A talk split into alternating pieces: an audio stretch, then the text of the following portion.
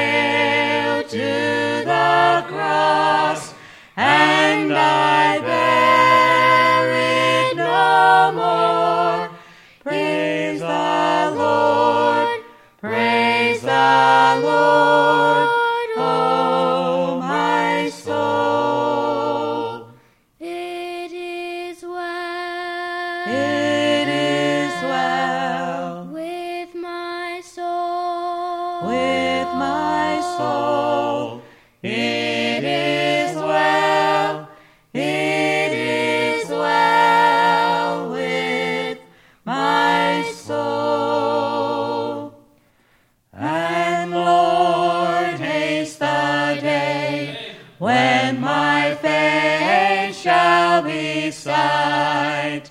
The clouds be rolled back as a scroll. The drum shall resound,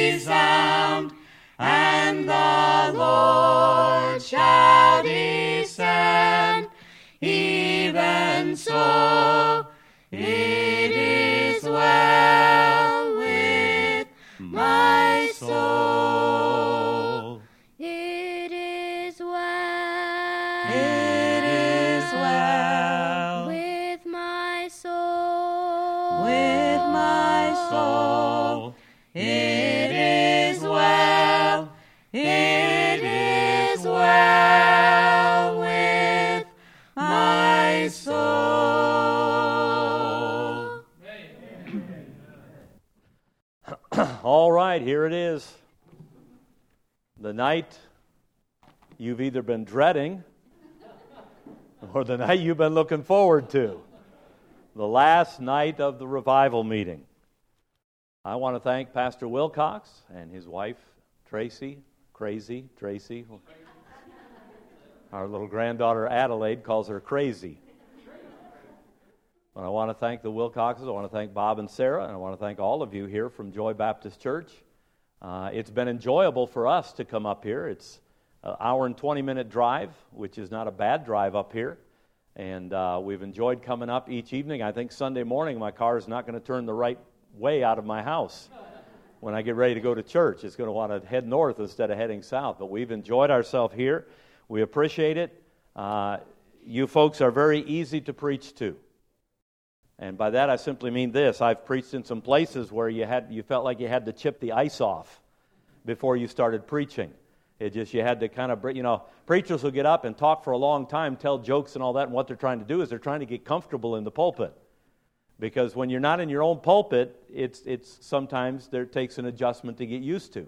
Uh, but this takes no adjustment whatsoever. We get here and we get into the Word of God, and, and uh, you've been ready for it, and God has blessed, and we really appreciate and have enjoyed this week. And hopefully, we'll enjoy the rest of the night tonight uh, as we go at it one more time. Open your Bibles, if you would, to the book of Acts, chapter 17. Acts, chapter 17. in thinking of a revival meeting, I, I, think of myself not as a revival preacher. You know, when I think of a revivalist, I think of Billy Sunday. I think of D.L. Moody. I think of those guys that ran around on the platform and, and did all that kind of wild stuff, and that's just not my style. If I tried to do that, I'd be trying to imitate somebody else. And I'm not one of those, I'm not an emotional preacher, and I'm not a, a but I, I try to get you to put your attention in the Word of God. And I try to get you to look into the Bible to see what the Bible says. And I'm not saying that those styles are wrong. That's just, everybody's got a different style. That's all there is to it. And uh, I, like, I like when we look in the Word of God and we dig deep into the Word of God and we get something, but we don't drown. You know, we don't want to get into the Bible so deep that we're sucking for air, you know, and, and wondering if we're ever going to come up again. The Bible has such great depth and such great wealth and information, but it's all practical stuff. And if we look into the Word of God and we read what's there, yes, we find some deep doctrinal truths and we find some magnificent nuggets in the Word of God, but we find that everything in the Bible is applicable to us today. When you have your devotions, when you read your Bible, you need to read it as it is in the, in the time. When you're reading the Gospels, you're reading about some men that existed during the time of Christ, and that's ancient history for us. That's 2,000 years ago. But when you're reading it, understand there's something in that for you right now. No matter where you're, you can be back in Second Chronicles reading who begat, who begat, who begat, who begat, who, and, and you think, what in the world? And all of a sudden, in the middle of that, there's going to be a name pop up that you're going to recognize from somewhere else you read and say, wait a minute, and you'll look at that, and somehow you'll come across something that says, you know, that, I know what that means. And that's a truth that, that I can relate to, that I've experienced in my life. The Bible is like that, it's a living book. And it, it, it, it doesn't have to be, as we talked about, it doesn't have to be adapted to our modern society. Our modern society needs to be adapted to it because it's timeless. We're going to read a story tonight that is one of my favorite stories in all the Bible. It's about Paul in Athens.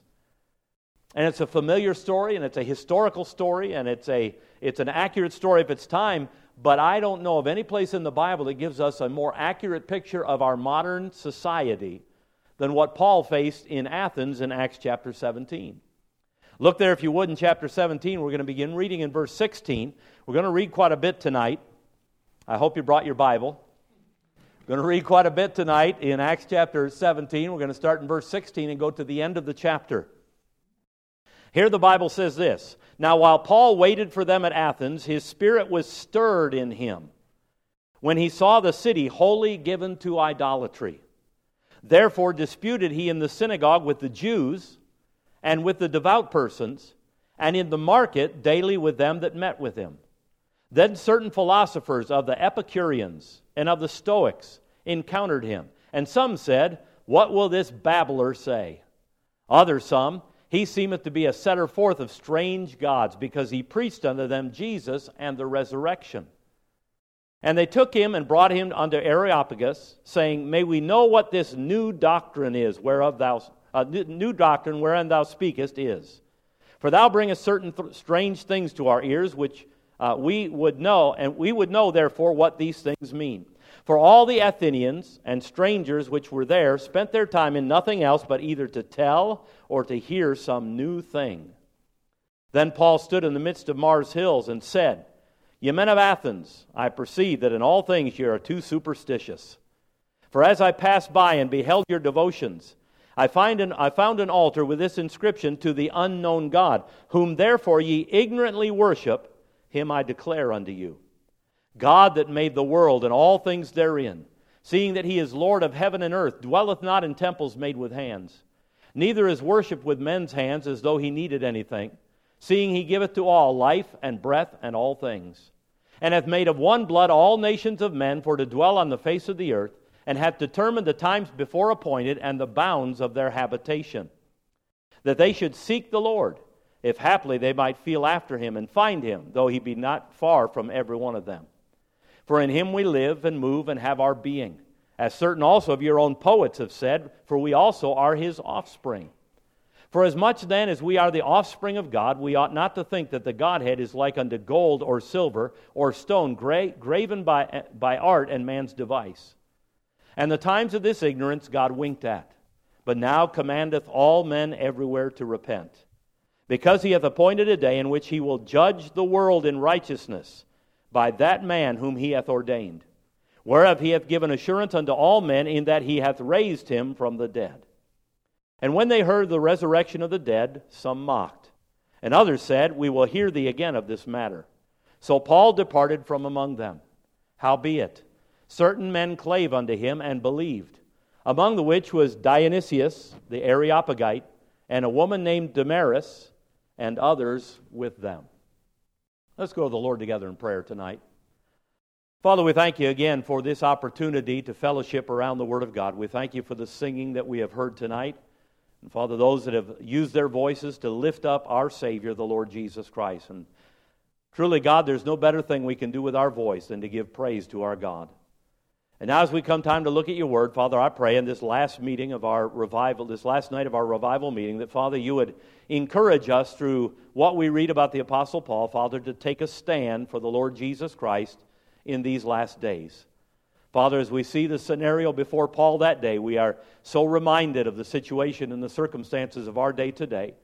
And may we have the spirit of Paul that was stirred in him. Father, may we have the determination, and Father, may we have the heart to give the gospel to those that are so in so such need today. Bless your word to each and every heart, Father. Challenge us from your word tonight. We ask in Jesus' name. Amen. I want to preach a message tonight that I've entitled Confronting a Pagan Culture. Romans chapter 1, the last few verses, and we kind of looked at it in Sunday school Sunday morning. Romans chapter 1, the last verses, give us a pretty good, of, uh, a pretty good idea of America morally today. You remember those things? I think it was 23 things that were listed at the end of Romans chapter 1 uh, that just describe our modern society and the degradation of the day we live in. Morally, that's where we're at as a nation. I don't think anything surprises me anymore. We open the paper and we read a new decree from our president or from our government or a new thing, what's popular in the world, and we look at that and we think, how in the world have we gotten to this? Our, our nation is going downhill morally. But Acts chapter 17, though it's written 2,000 years ago about a culture back then, shows us our country today spiritually. Morally, we're in Romans chapter 1, but spiritually, we are in Acts chapter 17. Paul is preaching in Athens. Now, just to give you a little bit of background, Paul is on his second missionary journey when he gets to Athens. He's already been up in the north country. He was running through uh, uh, from Troas, he went north, and he came over to Thessalonica in chapter 16. And while he was in Thessalonica, uh, some people were saved. Look back at chapter, chapter 16.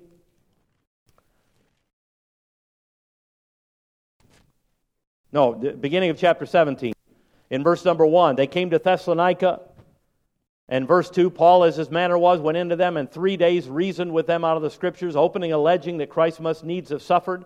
Verse 4, and some believed and consorted with Paul and Silas, and of the devout Greeks a great multitude and not a not and, and of the chief women not a few multitudes and many believed while paul was preaching at thessalonica he was only there three weeks three sabbath days. And yet he was there so long you read first and second thessalonians which he writes from athens where we're going to be reading now. He writes back to them from athens and the wealth of material he covered that he reminds them of in first and second thessalonians in three weeks they got a whole lot of it but the Jews that didn't believe came and ran Paul out of town, basically, and the disciples sent him down by ship, sent him down to, to after going to Berea, he went to Berea and preached there. Uh, and, and notice in verse number 12 in Berea, therefore many of them believed, many. And of honorable women which were Greeks and of men, not a few. A great number of converts in Thessalonica, a great number of converts in Berea. Now Paul takes a ship and goes down to Athens. He's waiting for Timothy and Silas to come down to him in Athens. And while he's there, the Bible tells us in verse 16, while he was there, his spirit is stirred within him. Why is his spirit stirred? Well, it says in verse number seven, uh, verse number uh, 16, his spirit was moved, stirred in him when he saw the city wholly given to idolatry. As Paul sat there and observed and watched, This wasn't on his schedule. This wasn't on his itinerary. This wasn't one of his destinations. The disciples in Berea had put him on a ship and sent him for his safety down there. He's going to go from there to Corinth, where he wants to get to. But Athens is kind of like an accidental layover. And as he gets there and just sits and observes and looks at the city, his spirit is stirred within him as he sees the whole city given to idolatry. The Apostle Paul was such a spiritual man that walked with God that when he saw the idolatry of the city, his spirit was stirred in him. You know what the church needs tonight? The church needs to be stirred. The church needs to be. We have become complacent, folks. And when I say the church, I mean us. We are the church. We have become complacent. We are so used to the status quo. We are so used to the current temperature in our nation spiritually that nothing shocks us and nothing, nothing we don't abhor anything anymore. And Paul was stirred when he saw the idolatry. Not only that, but look down at verse 22. Paul then stood in Mars Hill and said, You men of Athens, I perceive that in all things ye are too superstitious. Here's what Paul saw when he looked at that culture they were idolatrous and they were superstitious. Probably reading their horoscopes in the, in the, the daily paper to find out if they're going to have a good day or a bad day, whether they should cross the street or step on a crack. Finding out what the, what the fortunes told them, uh, calling into those 800 numbers to get their palms read, and all these. They were a superstitious people. I think it's funny that the new Bibles change that word superstition and say, You are too religious. There's a difference between religion and superstition. In case you don't know, just last Friday was it? Was Friday the 13th? If you're religious, who cares? If you're superstitious, you got up that morning and you watched every step that you took. There's a difference between religious and Paul said to these folks, You're idolatrous, you're superstitious. Then he says in verse 23, I saw an inscription to the unknown God, whom therefore ye ignorantly worship. They were ignorant. Ignorant. They were unknowing when it came to spiritual matters. They were wise, we'll see. They were knowledgeable. They were intellectual in so many things. But when it came to spiritual matters, they were bankrupt. They were idolatrous, they were superstitious, and they were ignorant about the things of God. Can anything describe modern day society any better than that? Idolatrous, superstitious, and ignorant of spiritual things. Paul is preaching here in Athens. And as he looked at them, he, know, he knew that this was a, can we call this, a university town. Uh, Athens, have you ever been to Athens, Ohio? Uh, for many years, I worked uh, for a wholesale supply company, and I had a sales route that took me into Athens every Thursday. And if anything could describe that Athens, it was Paul saw right here idolatrous, superstitious, and ignorant. Now, it was an intellectual town, just like Athens was the intellectual center of the Western world back in that day.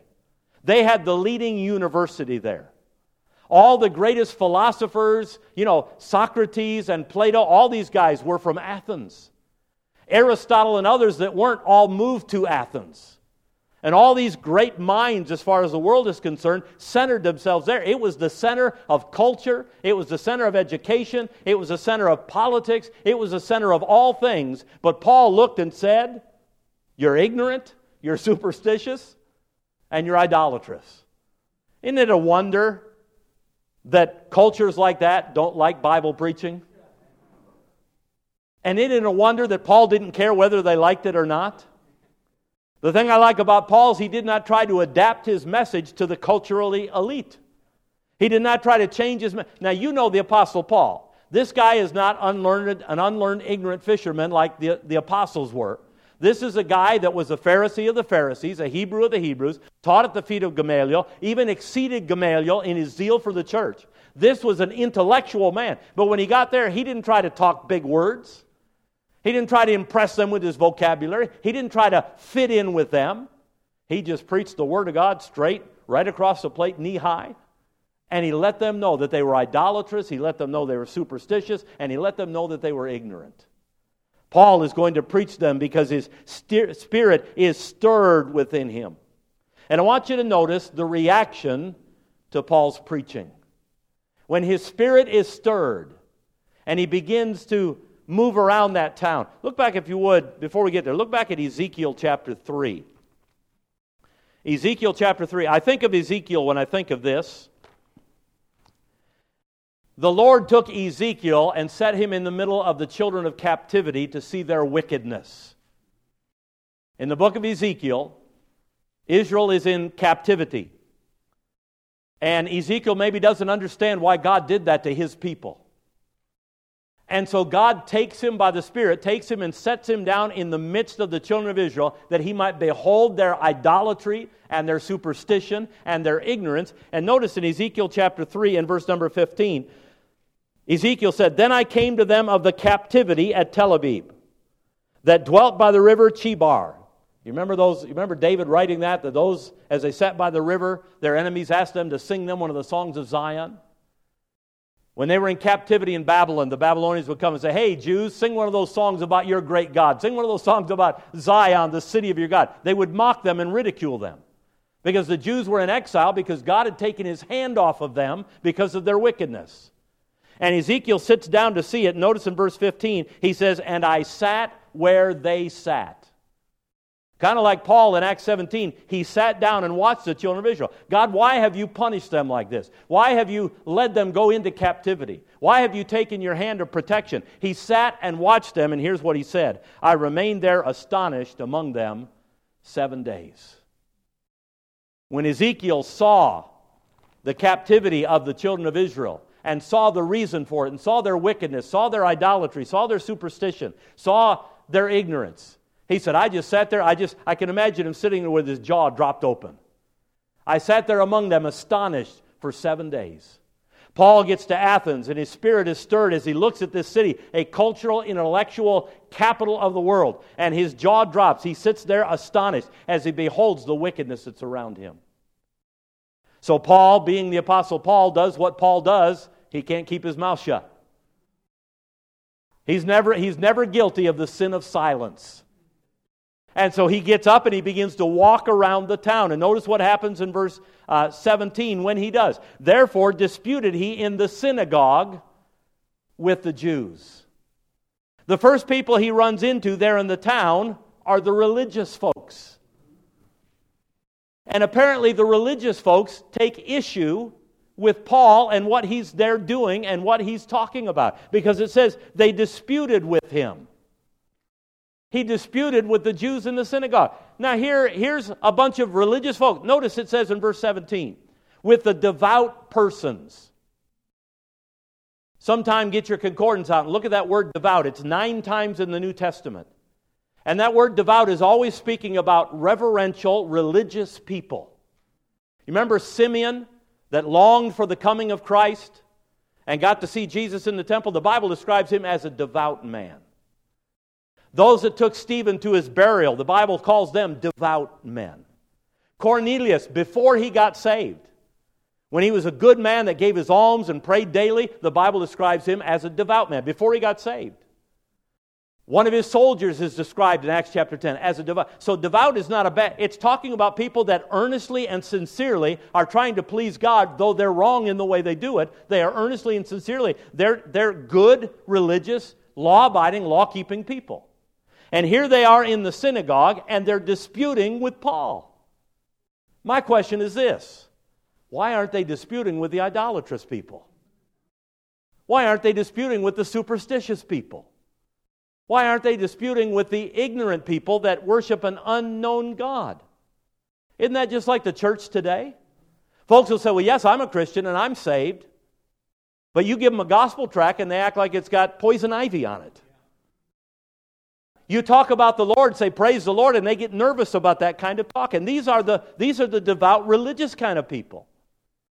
You take a stand for the Lord Jesus Christ in the workplace, and you know what? It's the religious people that give you trouble, not the unsaved people. It's the religious ones that don't want, don't want to be a fanatic like you are, so they try to get you to tone down. And Paul gets into this city, and the first ones that he runs into are the religious folks that want him to take it down just a little bit and not get so upset and not get so worked up about all these things. It's much like the modern church today. They're not going against the world, They want to blend in with modern society. You know, when you and I begin to fit in with modern society, there's a problem with us. Because if we're washed in the blood, if we're saved, if we're redeemed, we are a round peg trying to fit into a square hole when it comes to this world. Don't be determined to fit in. Now, I'm not, I'm not talking about purposely being an oddball. All right, there, there are, you know, we all know folks like that. Their religion makes them just weird. But I'm talking about don't, don't desire to fit in because you don't want to offend them. You don't want to, you know, the problem with modern society and modern churches is we want to blend in. I would challenge you Google this blended worship service. And that is a common phrase among the contemporary church today. You know what it means? It means you sing a few hymns out of the hymn book, but then you get the band up there to play and turn the lights down and entertain the younger generation, if you want to call it that. It's a blended service. It's 50% traditional and 50% contemporary. You know what it is? It's blending into the world. It's trying to fit in. Let's take their music, and we talked about this one. Let's take their music and bring it into our church, hoping they'll flock in here to see it. And it doesn't work. That's the way the church was. That's the way the synagogue was when Paul went there. Here, Paul sees this town that, that is spiritually bankrupt, and the synagogue, the church, the devout people are doing absolutely nothing about it. May it never be said of Joy Baptist Church in Orrville. May it never be said of Bible Baptist Church in Byesville that we just fit in and we're just fine and nobody ever gets offended. We sent out, when we first moved down to Byesville five years ago, we moved from Cambridge down to Byesville. It's a six mile move. But we went from a little building that seats 80 to a building that'll seat 400. Now, I wish we had 400 people in that building, but it, it will seat 400 people when we get there. And when we got there, we sent out mailers to everybody in Byesville and Cambridge because we wanted them to know where we're at. And we sent one about every six months for the first maybe two or the first three years. And we're in a new little town. Byesville's only 1,500, 2,500 people, something like that, one stoplight. We went down to the post office so everybody knows everybody in the community. And I walked in there, and as I opened the door to go in, I heard these people saying, Did you get one of those cards? I got one of those cards, so I just kind of backed off to listen to the conversation. And they were just, they were just amazed and offended that a church was putting something in their belt mailbox and sending them something. And, and, and we, put the God, we, we didn't put anything offensive on there. We just put the plan of salvation, we put the gospel message, we're not trying to fit in and blend in. We don't care if we're odd from all the other churches around there. You don't care if you're odd from all the if we're serving God and doing right. Paul was doing the right thing, had the right message. The synagogue, the devout folks were just tolerating a society that was wicked and sinful. And Paul said, "I'm not going to have this." And the first dispute he got into in the town was with the religious people. Notice the second thing. That's the synagogue's reaction. Notice the other people's reaction, the end of verse 17. Therefore disputed he in the synagogue with the Jews and with the devout persons and in the market. I like this about Paul. He didn't think the church had to stay in the church. He was in the synagogue, but he's also in the market. You know what our modern culture wants us to do? And, and you can Google this too. Keep it in the church. They don't mind what you believe about abortion. They don't care what you believe about homosexuality. They don't care what you, what you think about transgender bathroom use and all. They don't care what you think about it as long as you keep it in the church. Now, here's the wild thing they're allowed to talk about it everywhere. They're allowed to put it on the news. They're allowed to put it in the paper. They're allowed to put it in the schools. They're allowed to put it everywhere. But you and I are supposed to keep our religious talk inside the church. That might have been the problem with the synagogue. That might have been why they weren't affecting their society that was superstitious and idolatrous and ignorant, because they were obeying the laws that be and keeping it in the church. You know, you're not just a Christian when you walk in that door. You're not just a believer when you come in that door, and when you go out, you check your religion, so to speak, at the door and, and blend. We're talking about living a completely different life. We're talking about confronting a pagan culture that's outside of this door everywhere that we go. You sit down at a restaurant and eat, and the music that's playing is from a pagan culture. You sit down, they'll have television screens in the corners of restaurants, and they're promoting a pagan culture. Now, not all of it is sinful and wicked and ungodly, but it's. I, I, I don't think I've ever been in a restaurant, maybe I have, but been in a restaurant where I went in and the music was praising God. Never gone into a restaurant to eat that had the televisions and it was religious broadcasting, and even that probably wouldn't be so hot, anyways. But we're living in a pagan culture. Paul had to contend with those inside the church. Then he had to go out in the streets and contend with those in the street. But at least those that were in the street were wanting to hear what he said. Notice in verse 17. And, and in the market daily with them that met with him. You know what? You know what modern we'd call those seekers. They were they were they wanted to talk to him. They wanted to hear what he said. Those in the synagogue didn't want to hear him. Those in the market, those in the street, did want to hear him. Your pastor announced that a week from tomorrow night, you're starting visitation. You know why? Because those folks aren't going to hear it unless somebody in here goes out there. They're not going to get it in their neighborhoods. They're not going to get it at their workplace unless somebody like the Apostle Paul, they're going to, they're going to work among a, a whole bunch of devout people. They're in, in everybody's workplace or in their school, there's probably other Christians.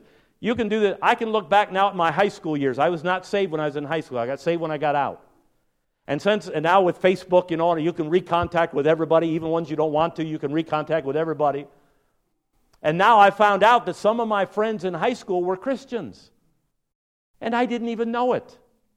One of the girls that I graduated with, that I knew fairly well in high school, on the back of her senior picture, she said, I'll write to you from uh, Wisconsin. I'll write to you from Wisconsin. And I, I thought, well, she must be going to Wisconsin. She went to Maranatha Baptist College. I didn't know she was a Christian.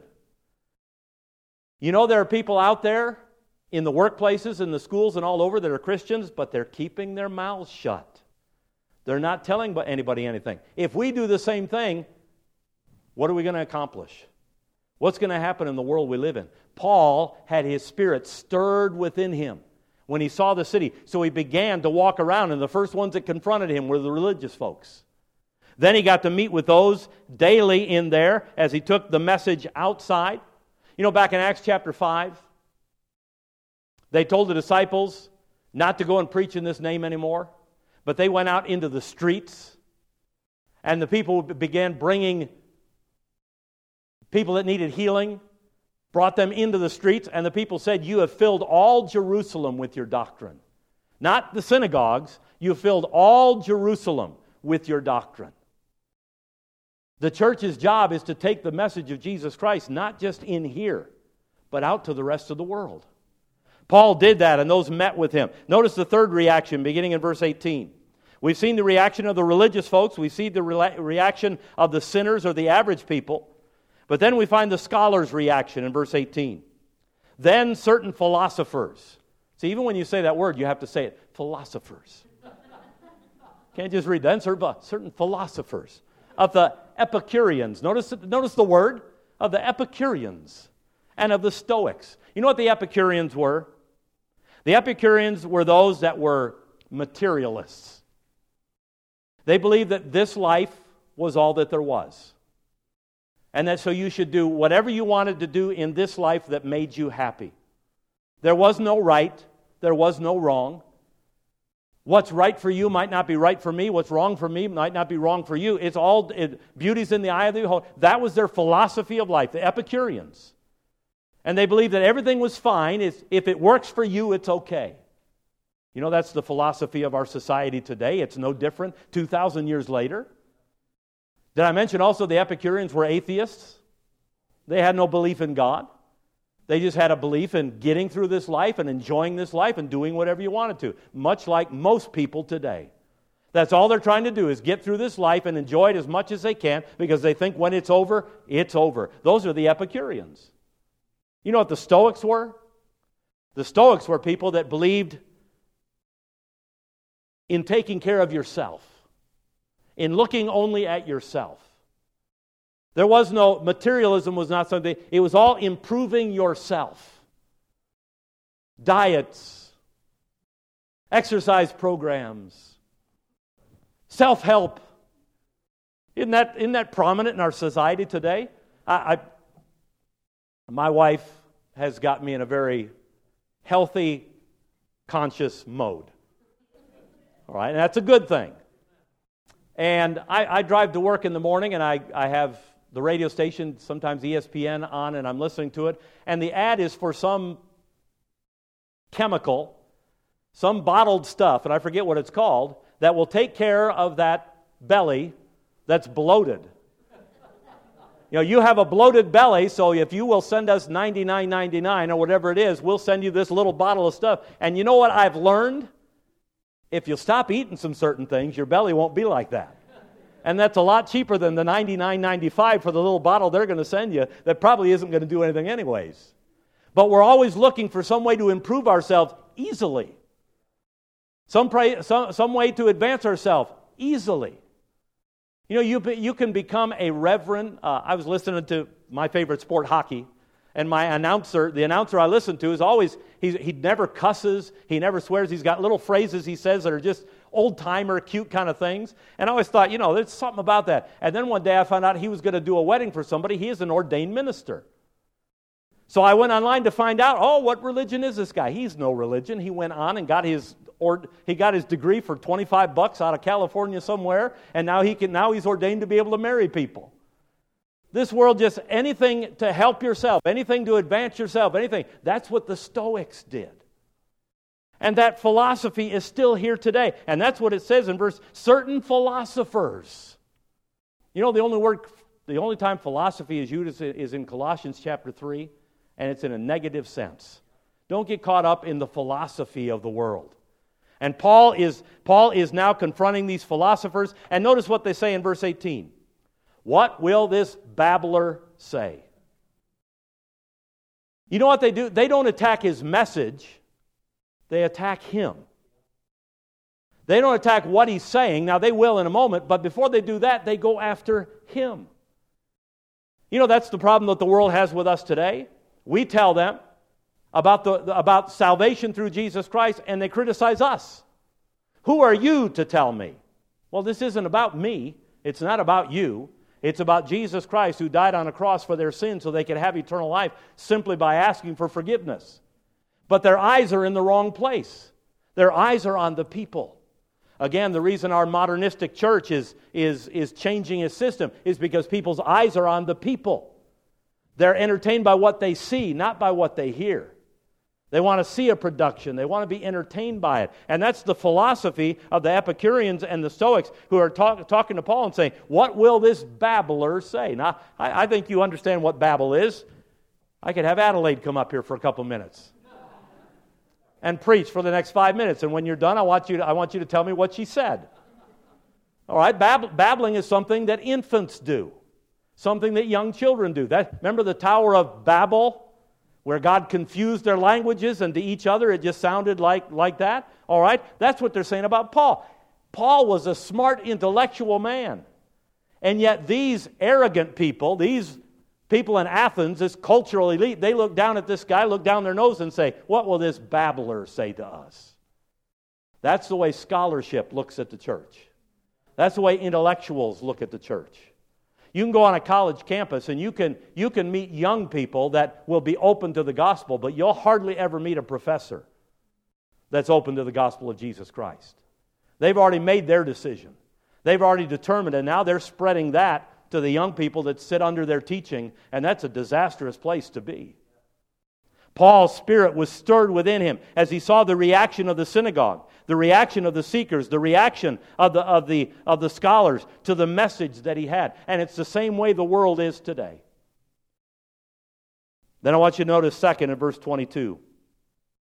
Paul is an independent, fundamental, King James, Bible believing Baptist preacher. Now, I know you want to argue with me on that, and I understand that. But here's what he does when he sees the city given to idolatry, he stands up on his soapbox and he opens his Bible and he lets go. And he preaches a sermon. This all the sermon is not recorded here. You know, when you read, when you read things in the Bible that Jesus spoke on this, other than the Sermon on the Mount he spoke here or, the, or Peter's sermon at Pentecost, you're not reading the whole sermon. God has, thankfully, just taken the high points and recorded that. That'd be like somebody taking this message tonight, deleting out all the filler, and just putting the high points in it. You say, wow, that guy only preached two and a half minutes.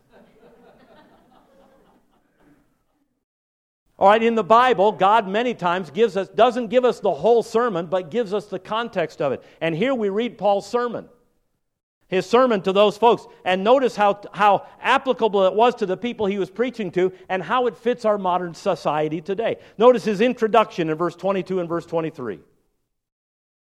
Paul stands up and, it, and he says, now I like the word said because look up in uh, verse, the end of verse 18. He seemeth to be a setter forth of strange gods because he preached unto them. When it says Paul said, he wasn't sharing. When it says Paul said, he was not giving a talk. When it says Paul said, he was preaching. And he says to them, Ye men of Athens, I perceive that in all things ye are too superstitious. That was not a compliment. He was not trying to win friends and influence people. He was, in his introduction, he's already offending a good number of the people in his audience, but he wasn't worried about that. He wasn't worried about entertaining them. He wasn't worried about keeping them appeased and happy. He was worried about them getting the truth and hearing it and understanding it. Ye men of Athens, I perceive that in all things you're too superstitious. For as I passed by and beheld your devotions, I found an altar with this inscription to the unknown God, whom therefore ye ignorantly worship. Him I declare unto you. That's his introduction. Before he even begins a sermon in verse number 24, that's, that's how he introduces himself. He calls them again superstitious and ignorant. Now, I must be a compromiser because in my introduction tonight, I did not call you superstitious and ignorant. That's because it's the last night of the service and you're going to give me a love offering, and I just I didn't want to didn't want to call you names on the last night of the service. So but Paul did not adapt his message. There, there, are those that have studied Paul and said he adapted his message to the people he spoke to. No, he gave the same message everywhere he went. He didn't back down to the, to the intellectually elite. He didn't back off. He called them superstitious and ignorant. And then in verse 24, again, think of his audience. Think of who he's talking to. He's talking to the university town. He's talking to the professors and the students of all the great philosophers and he begins to go right for the juggler. In verse 24, God that made the world and all things. You know what he starts on? Science. God that made the world and all things. He's attacking the evolutionists right off the bat. You know, that's the way God works. Back in Genesis 1 1, in the beginning, God. You know, that, that statement right there just defeated all kinds of things polytheism, pantheism, all, all the evolutionary teaching, everything was destroyed by, in the beginning, God. Paul begins that way. He said, God that made the world and all things that are in. He just blew their science notes out of the water. Everything they just learned for those years under Professor so and so about the evolutionary process and, and the dinosaurs and the, and the Cro Magnon man that evolved into this guy and all that kind of he just blew all that by saying, God that made the world and all things that are in. Notice, seeing that he is Lord of heaven and earth. He goes from science to astronomy. You know that Athens was the astronomical center of the world for teaching? Looking and inventing the telescope and looking at the atmosphere and looking beyond it to find out. And Paul just incorporates it. He's not been there very long. This is not a babbler. He's been there long enough to get them pegged and knows exactly where they're coming from. And he preaches on science and he preaches on astronomy and he te- preaches on materialism at the end of verse 24 that that God dwelleth not in temples made with hands he says in verse 25, Neither is worship with men's hands as though he needed anything. God doesn't need you, you need God. Paul says, Seeing he giveth to all life and breath and all things. Those of you that think you're self sufficient, you Stoics, those of you Epicureans that think, you know, just go and get whatever you need, what you need comes from God. Paul is addressing them right where they are, right at their level, without holding back, without cutting back on anything. He says in verse 26, and he's made of one blood all nations of men for to dwell on the earth. That's history. You remember Hitler with his superior race? Thinking that, that, that the, the blonde haired, blue eyed Germans were the superior race, and there are those that believe that of different denominations. You know what God said? He's made of one blood, blood all nations of the earth. There is no superior race. And so, and so Paul gives them the, tells them he's the God of history. He's giving them political science, is what he's doing. Political science 101. Then he says, and hath determined the times before uh, appointed and the bounds of their habitation. Now he's the God of geography. He's the one that determined who lived where. You know, we look at our modern society and say, why do Africans live in Africa?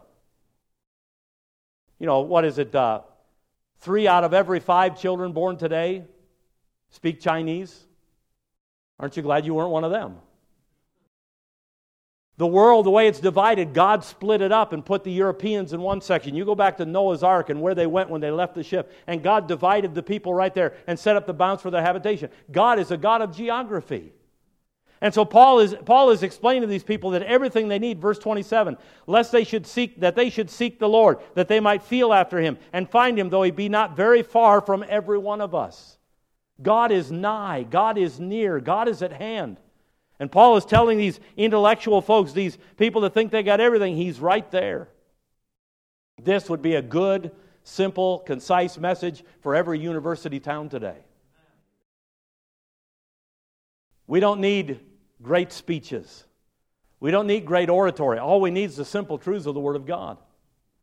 Paul goes down through verse 29 or verse 28 In him we live and move and have our being, as certain also of your own poets have said, for we are also his offspring. You know, we're all the offspring of God. God created all of us.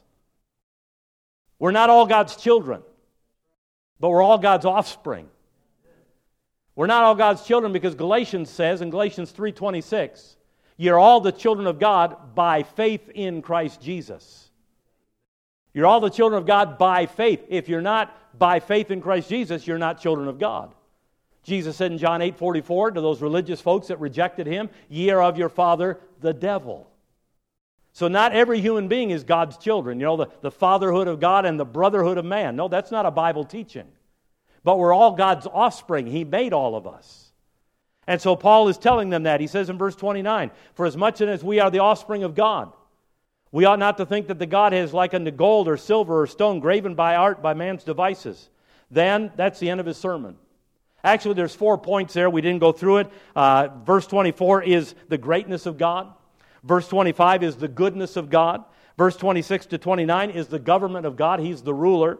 And verse number uh, 30 is the grace of God. So, Paul, in his message, four point outline, and even quotes a poet in it. He, in verse number 30, he begins his invitation. And he says, In the times of this ignorance, God winked at, but now commandeth all men everywhere to repent. Notice at the end of his message, what Paul preached was repentance. He told the people, You need to repent. You need to turn away from your philosophy. You need to turn away from your education. You need to turn away from your intellect. And you need to turn to the simple truths of God. Paul is speaking that to a very cultural, elite group of people. And he says, You need to repent in verse 31 because he hath appointed a day in which he will judge the world. You know what the world needs to know about? That they need to repent because there's a judgment ahead. That's Paul's invitation. He's preached the message. Now he says, You need to repent. You need to turn from your wicked ways because there is a God that's going to judge the world. Not by your standard, not by an intellectual standard, not by an educational standard, but He's going to judge the world in righteousness. You and I don't want to be judged by righteousness, not even us that are saved. We don't want to be judged by a pure, spotless example. Folks today, again, think, well, as long as I live better than that guy, as long as I'm cleaner than that guy, as long as I do better than that guy. And they always pick the bad guy when they make that comparison. They don't compare themselves to somebody that's better than them. They compare themselves to somebody lower on their, their moral ladder and say, Well, I'm better than him, so I'm okay. You know who they're going to be compared to at judgment? It says in verse 31 that man whom he hath ordained. When you stand before judgment, you're not standing back next to Susie or Sam or anybody else. You're standing next to Jesus Christ. And when you stand next to Jesus Christ, guess how you're going to look? So we stand, you stand next to Steve and you say, Well, I'm not so bad. You stand next to Jesus Christ, you don't have a leg to stand on. And he's going to judge the world by that standard. And so Paul is telling him, You need to repent. You're going to be judged. You're going to be judged as a standard of that man. And notice he gives the invitation in verse 32. And when they heard of the resurrection of the dead, some mocked. Here's the response Paul, the Apostle Paul, got from his sermon. You know, if you walk out of here and make fun of everything I said, that puts me in good company. because some mocked. The Apostle Paul, the babbler, they made fun of what he said, they mocked what he said. You remember what we read in Thessalonica? Multitudes believed, and of the chief women, not a few. Remember what we read in Berea right before he came here? And multitudes believe, and of the chief women, not a few. You know what happens when he gets to Athens? Some mocked. Paul didn't have the results in Athens he had in the other places. You know what that means? That means the, the higher the intellect in a society, the harder their hearts are. The more brilliant they think their minds are, the harder their hearts are. And that's the world we live in today. We live in advanced technology. We live where somebody can get an answer to any question anytime just by Googling it. They can look on Wikipedia. Don't ever trust Wikipedia. You know, if, if you're understanding, you know what Wikipedia It's like getting the encyclopedia, but it's just written by some guy that thinks he knows more about it than anybody else. It's open to anybody to put their thoughts about it. You don't know who you're getting when you read that. But we live in a world that thinks that they've got all the answers to everything and their hearts are hard. We have a fellow in our church that does the fair ministry in, in several counties, and he goes during those weeks and hands out tracts. And he's told me for the last two years, people are harder today than they've ever been before. They're not as open to the gospel, they're not as friendly. They've hardened their hearts. That's these right here. And when they heard of the resurrection of the dead, some mocked. Others said, we will hear thee again of this matter. You say, well, that's good. No, they put it off. They delayed a response. They're like the one that said, Paul, almost thou persuadest me to be a Christian. You know what almost being persuaded to be a Christian is? It's lost. We sing the song, almost persuaded, almost but lost. You understand there's only two ways saved and lost. And if you're not saved, you're lost. There's no middle ground, there's no middle territory. And there are a lot of folks that think, well, I haven't received him, but I haven't rejected him. Well, if he's made the offer and you didn't receive it, you've rejected him. And here are some people right here that, that rejected it. We will hear thee again of this man. By their putting it off, they have rejected the message that Paul gave. We don't know if they ever heard him again. We don't know if they ever got a second opportunity. This was their chance. Paul had preached it to them, and they were interested enough to say, you know, I want to hear about this again, but not interested enough to make a commitment. There were some that mocked, there were some that put it off. But verse 34 Howbeit, certain men clave unto him and believed. You know what certain means? Not very many. Certain's not a multitude. Certain's not and of the, of the chief women, not a few, certain men believe. I believe we're living in those days. We're, believing, we're living in the end times. Now, let me say this that doesn't mean that the church should lose any fervor in winning lost people to Christ. But we understand what the Bible teaches us that in these last days, men's hearts are hardened against God. And it is tougher than it's been before. But it doesn't eliminate our responsibility of giving them the gospel. We need to confront this pagan society that we're living in, and we need to give them the gospel of Jesus Christ because we're almost done. We're almost checking out of here. The Bible says that the time is coming where there's going to be a voice from heaven and a last trump.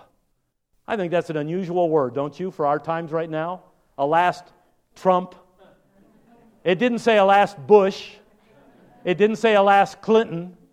It said, we're going to hear it at the last trump. Now, I know that might be pushing the limits of Bible interpretation just a little bit, but I think we're getting, I think we're getting close to that last trump. And that means when that's done, this thing's all over. This plan is all over as far as you and I are concerned. And those that are without Christ will remain without Christ for all of eternity. It says, And certain of them clave unto him and believed, among whom was Dionysius the Areopagite. You know what that means? That was one of the philosophers. That's where Paul was preaching in Areopagus. And here Dionysius is one of those philosophers. When Paul's words were being spoken and they were mocking and ridiculing, there was one of them there that it hit home to. And he ended up getting saved. You never know. You never know. When you're giving the Word of God, when you're witnessing at work or you're talking to somebody and everybody's making fun of it and mocking your beliefs and mocking your you know, old fashioned religion, there's somebody in the back that's saying, He's got something I don't have. She's got something I don't have. And later on, they come around and ask a question or two. Here's, here's Dionysius the Areopagite, and then a woman named Damaris. Not a whole bunch of women, not a whole bunch of chief women, but at least one. And the Bible says, and others with them. Not the multitudes, not the not a few, but certain of them because Paul was faithful in a society that was superstitious and idolatrous and ignorant. He was faithful at giving out the Word of God no matter what they would say about him, no matter how they would react to him. He was faithful at giving out the Word of God. You want Joy Baptist Church to be blessed of God? Give out the Word of God. Be a witness and a testimony for Jesus Christ.